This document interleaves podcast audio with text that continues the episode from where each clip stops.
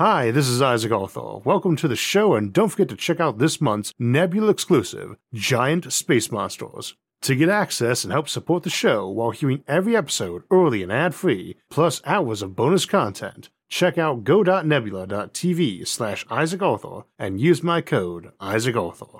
This video is sponsored by CuriosityStream. Get access to my streaming video service, Nebula, when you sign up for CuriosityStream using the link in the description. You have probably heard a lot lately about the limitations of solar power as a green renewable energy source, but with some new supporting technologies on the way and others already in the field, the future of solar power looks as bright as the sun.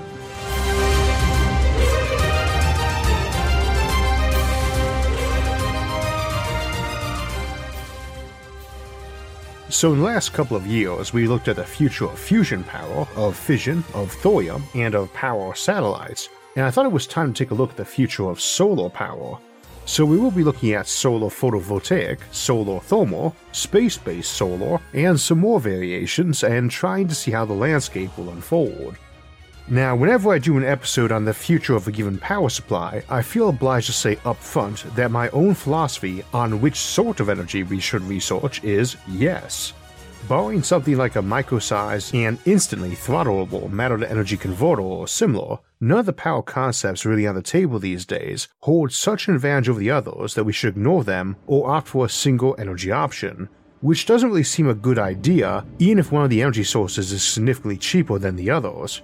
Diversity has its value, and just because you can grow corn for half the price you grow wheat or sugar or rice does not make it a good idea to get 90% of your calories or fuel from that one crop. We probably want to err on the side of caution and assume the same is true for power generation. But if you were going to pick one current technology to go all in on, solar isn't a bad one, since it's fairly plentiful everywhere, Sun Metrics ran the numbers once for the worst place for solar, a cloudy archipelago north of Russia, and still has roughly a quarter of the sunlight as the best place for solar over the course of a year. And it's not really subject to the same supply chain issues we have for other fuels, mostly. We'll get to some of those problems in a bit. This is a big part of why folks like solar. A sturdy and cheap panel offers long term energy independence if slapped on a roof or in a backyard and combined with a good battery system, gets around the issues of weather and nighttime. Now, the materials to build those panels have supply chain issues, same for either batteries or another backup, but not for the fuel itself, which is renewable as long as the sun exists. We have to put that caveat in because this is SFIA, where we do regularly contemplate how to handle stuff like refueling our sun or civilizations lasting long after even the star stars burn out but certainly our sun offers a more reliable and long term power supply than fossil fuels. The point is a bit more debatable for fusion as nuclear has some definite pros, including a very long term supply of fuel, as we looked at the future of fission. Of course, so would chemical biofuels or renewable fuels, and another way you can use solar is to grow crops and biofuels with it. For that matter, it is a fairly chemically simple process to suck carbon dioxide and water out of the air and turn it into hydrocarbons like gasoline, making them a carbon neutral fuel, but it takes a lot more power to do this than you get from burning that fuel, so its value is in portability and storage. As a result, there are pathways forward if solar panels get cheaper, but batteries mostly do not where we might use the sun to power gasoline production to take advantage of the high energy density and portability of hydrocarbons or even hydrogen by itself, if we get better at hydrogen storage, which we are. We could probably do a whole episode just on hydrogen storage improvements and their uses as a fuel or propellant or in tandem with solar or nuclear energy. And nonetheless, it is a topic for another time. Key notion as we go into these concepts, we will explain how classic solar energy systems work but we aren't even vaguely interested in trying to break down the exact economics of a solar economy compared to wind or oil or uranium, because that is simply unpredictable 20 years from now. It's nothing ever so simple as finding out what the price point is for solar panels as roofing tiles is so that everyone installs them, because we could get that price point tomorrow if someone invented a cheap mega battery, or never if someone invented a trusty Mr. Fusion for every home. In the same notion, tomorrow someone could come out with a clanking self replicator that could mass produce things like solar panels, but governments might ban it being used Earthside so that we end up with microwave beaming from orbital solar power satellites built by robots on the moon. There is simply too much variability to technology and economics in a generation to speak with confidence, and for that matter, we can't really do that with modern tech either, though we should never let that uncertainty cripple us into inaction and not picking policies. But we need to be cautious in picking those and sourcing our data Folks tend to compare the rosiest numbers for their preferred energy source to the worst numbers from other power plants, and usually from crumbling old models rather than the brand new ones, like comparing a brand new wind turbine to the mileage of some 1970s Cadillac getting 8 miles per gallon when it was brand new, and using its mileage on some worn down engine still kicking around.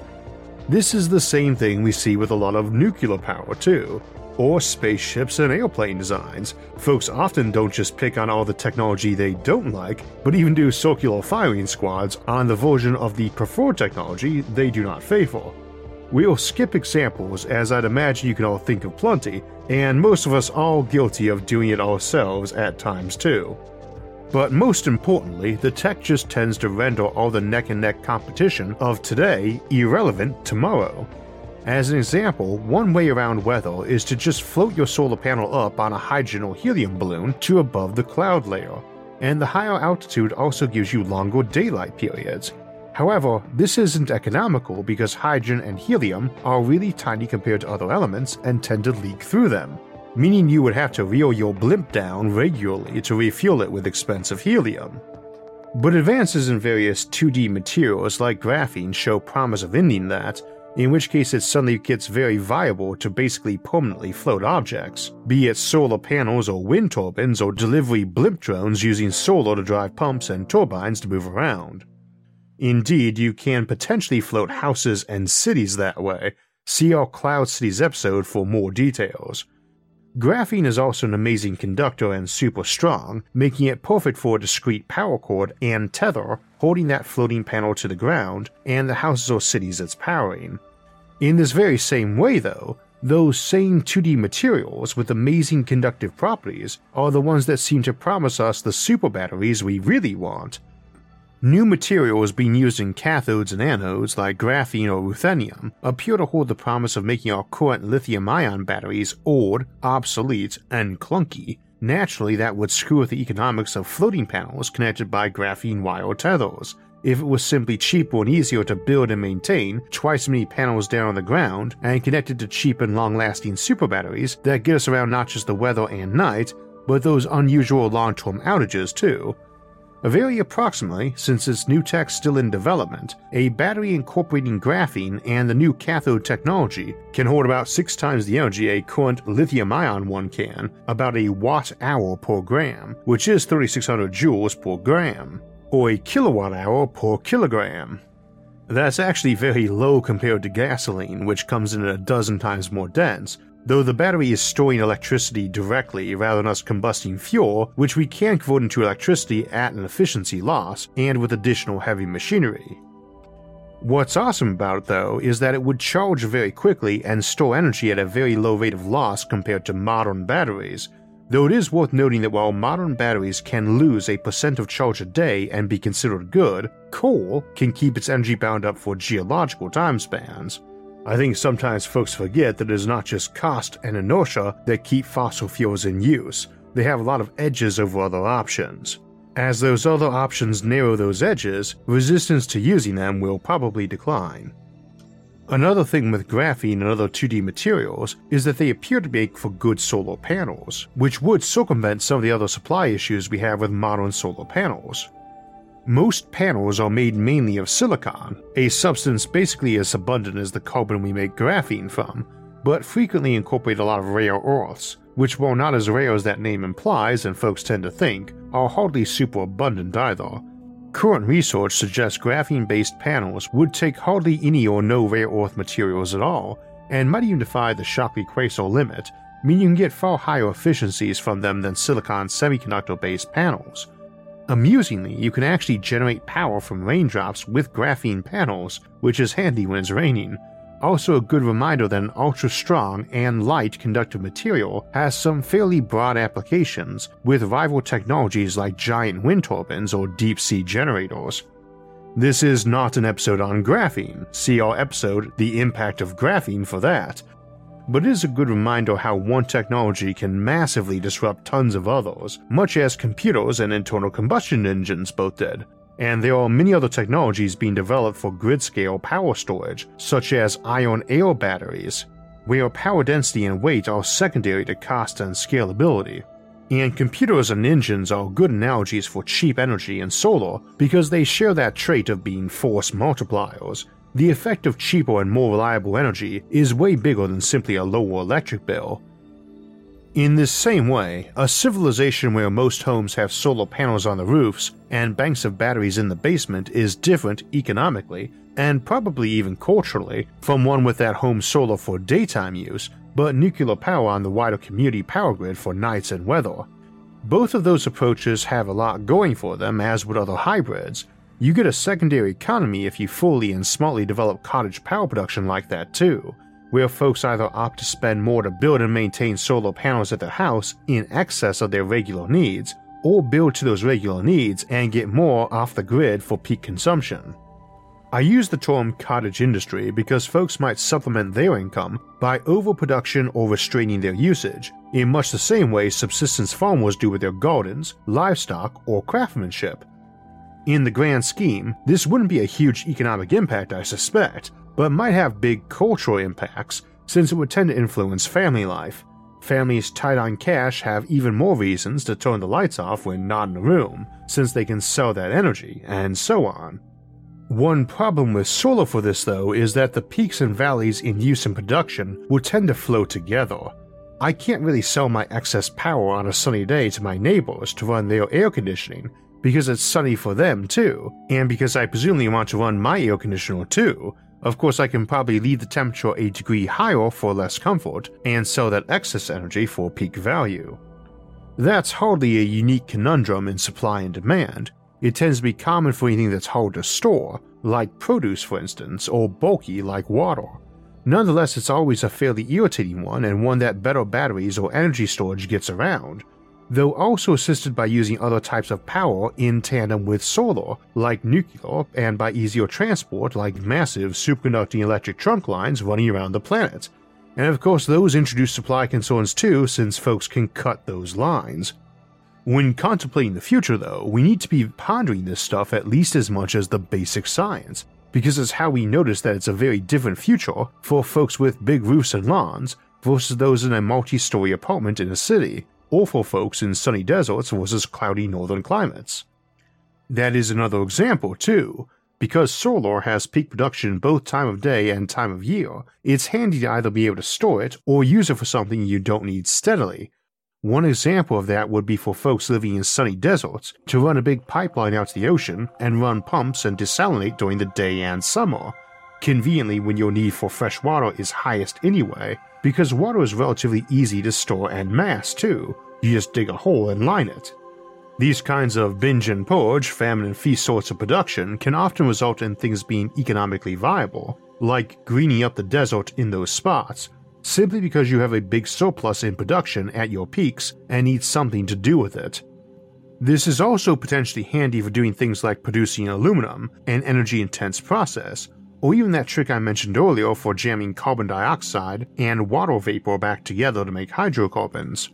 It is probably worth noting, though, that the bits of your economy that are surviving because of such cheap surplus at peaks are often vulnerable to rapid obsolescence from a new bit of technology, in this case, better and cheaper energy storage Though all energy storage is likely to have a significant cost in money, space, and maintenance attached, that it is likely to leave a decent niche market for relatively cheap peak energy, noontime solar, and such.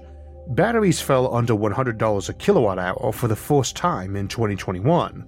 But that still means a household needing 5 kilowatts to run their home would need $5,000 in battery storage in their basement just for a 10 hour night before considering all the extra costs surrounding getting those batteries installed in the first place. Batteries need replacing after anywhere from 5 to 13 years, and need a fair amount of space and maintenance during that time too. if you're spending $100 per month maintaining your battery capacity, you are probably not getting anything like the savings on your bill you were hoping for. I have been saying batteries a lot this episode, and partially because I tend to be bad about using it as a catch all for energy storage, so that I sometimes refer to even black holes as batteries. And improvements to batteries will help a lot, but I'm sure folks are expecting us to get around to molten salt and solar thermal, and now is a good time to segue into that. There's a lot of ways to store energy. Indeed, that desalination of water trick is a more metaphorical one, akin to selling energy and putting the money in the bank to buy energy later when you need it. But in terms of easy manipulation of energy, modern rechargeable batteries have a lot going for them, and maybe the biggest part of that is portability. Sunlight coming into Earth either reflects off things or gets absorbed by them. This warms them up and we can use that heat for power, just like in any thermal power plant, which is most of them. Indeed, for outer space or a vacuum, we can actually have reflective windmills pushed by sunlight itself, but neither of those approaches is considered a form of classic solar power. We won't get too deep into the woods here, but when we say solar power, we usually mean photovoltaic power, which is where photons of light hit a substance and spit out an electron, resulting in voltage and current, hence photovoltaic. Volts are the measure of the electromotive force, named for Alessandro Volta, who invented the electrochemical battery cell or voltaic pile in 1799. This basic effect of electrons moving around as a result of absorbing photons or emitting them, called the photoelectric effect, was proposed in 1905 and is what Albert Einstein actually got his Nobel Prize for, not relativity, and is the basic principle behind fluorescent and neon lighting. However, it wasn't until we discovered semiconductor materials about half a century later that photovoltaic power began being contemplated as a power source. This is not the birth of solar power in general, of course, which predates humanity and drives every storm and fuels every plant and we have been using it for things like solar ovens, heating houses, or sun dried bricks for making houses for a long time, so the terminology can get a bit confusing. When people are referencing solar power, they do mean photovoltaic power, and less often but still frequently, solar thermal. Solar thermal is taking advantage of sunlight to create heat and then run that through a heat engine in the same way as we do for coal, gas, geothermal, or nuclear, typically by running hot water through a steam engine or turbine. Now, there are several ways to turn heat into energy. Maybe the most conceptually simple for solar thermal would be a steam engine whose boiler had clear sides and which had many parabolic mirrors or magnifying glasses angled towards it, heating the water into steam and turning that engine or driving its pistons. Indeed, the very first attempts at solar thermal power did something along these lines and never really caught on due to their efficiency. The fluid that's popularly discussed for use in modern solar thermal power plants tends to be molten salt storage. This is where you have a big field with a ton of movable mirrors encircling a big tower, and those mirrors tilt with the time of day and season to reflect sunlight at the top of the tower in the center. Such mirrors are called heliostats, short for heliostationary or sun stationary. That receiver superheats molten salt, which we then pump through to run a steam powered generator, Molten salt is handy because it's a hot liquid at temperatures water would be steam at, so it isn't under any pressure and isn't going to burst pipes. That's why there's so much talk about using it for other thermal power sources too, even on the moon or other airless worlds. Relatively weak pipes can keep it a liquid, and just as importantly, some giant storage tank can be built that's well insulated, but doesn't need to be super strong to avoid blowing under the internal pressure like a hot gas would. Since heat storage by quantity is about volume, and heat loss from such objects is about surface area, using molten salt lets you make giant vats of solar heated molten salt that you can store for very long times. Under the cube square law, scaling objects up squares their surface area while cubing their volume, hence a storage tank 10 times bigger has 100 times the surface area leaking heat but 1000 times the total heat storage, or energy storage, so it's effectively cooling at a tenth the speed the smaller tank would, in terms of energy loss. So the molten salt heated in the day can keep powering you at night, and if you build tanks big enough, you can keep the salt temperature fairly stable over many weeks or even longer. Indeed, since pressure isn't much of an issue, you could do large vacuum flasks for even better insulation, though this might be cost prohibitive over simply building conventionally insulated but bigger tanks. Insulation would not be costly on a place like the moon, though, where a vacuum comes with a location, and is a great way to manage the problem with solar power on the moon, where the sun rises for two weeks and then sets for two weeks. It's an excellent approach, and we often show an animation of such a system on the moon in our moon based episodes. Also, another good example of tandem use is with nuclear, which often contemplates using molten salts in this capacity, called a stable salt reactor, though most people tend to take more interest in using the salt as part of the fuel and coolant rather than as a giant reservoir. Solar thermal works very well on any airless world, and also in the vacuum of space. We often contemplate using it for power satellites in orbit of Earth instead of photovoltaics for this reason. It's a bit easier there too because you don't need heliostats. You can just use a big parabolic dish that stays stationary to the sun, which removes a lot of the complex components and therefore reduces the cost. Also, the lack of air prevents birds flying through the solar flux and being incinerated, Concentrating light on active support towers still results in some problems like that, though, which are hard to avoid with the intent of efficient commercial power generation. These issues are one reason passive solar or more tuned down options are popular too. Passive solar, of course, is where you make your roofs or curtains reflective to bounce light away, cooling your house or very absorptive to heat it, this, of course, is nothing new, but if your rooftop was covered in mirrors or heliostats pointing at your own personal power tower, and you had your own molten salt reservoir and generator, that probably keeps things low intensity enough to avoid obliterating local boards without losing all your efficiency. One nice thing about molten salt and steam generators is they are definitely easy tech, so it's plausible that they could be something installed at neighborhood or even personal home level. Outside of cases like that, we tend to assume home based solar is strictly either photovoltaic or passive. Do not assume it's limited to solar heating though. Solar cooling, or cooling things with heat sources of any kind, such as with the Einstein fridge, is no more complicated than the typical electric air conditioner. In our contemplations of the Fermi paradox or cyclical civilizations, folks often wonder how a civilization could get technological if their world did not have fossil fuels, either having never developed or getting used up, and these alternative solar options are good examples of parallel approaches without electricity specifically or without fossil fuels, and there's some fairly fascinating options for civilizations who develop fiber optic cables for light transmission too. That's another topic for some other time. But a key notion is that we always want to be careful of comparing old techs with newer ones, as the old tech has often had millions of folks working for decades to improve its functionality in myriad ways, we are pretty amazing with what we can do with internal combustion engines compared to back in the 19th century, for instance. Solar is a great example of that, and amusingly, the science that would have made it viable sprung up just after we got very into using oil and coal. If the order on that had been different, semiconductors being discovered in the late 1800s, for instance, we might have gone solar sooner and be way better off than we are now. Solar has a bad reputation in a lot of circles, and I think a lot of it is holdover of prior times, much as with fears of nuclear energy. Back in 2008, when companies like Solyndra failed, the technology wasn't as efficient and cost effective as it is today. For a lot of folks, getting solar power and ethanol jammed down their throats at increased cost, while being scolded for complaining about how inferior they were as power sources, did not sit well and tends to be one of my favorite examples of horrible ways to roll out technology and policy. You catch more flies with honey than vinegar, but humans can handle vinegar just fine, they just tend to get surly if you tell them they should feel lucky about it. It can be hard to grasp just how quickly solar and wind have developed thanks to the massive, seemingly wasted investment in it at the turn of the 2010s, Humans aren't great with rapid change sometimes, and the idea of solar going from unaffordable to competitive in just five years, and competitive to the cheapest source in another five, is foreign to many of us.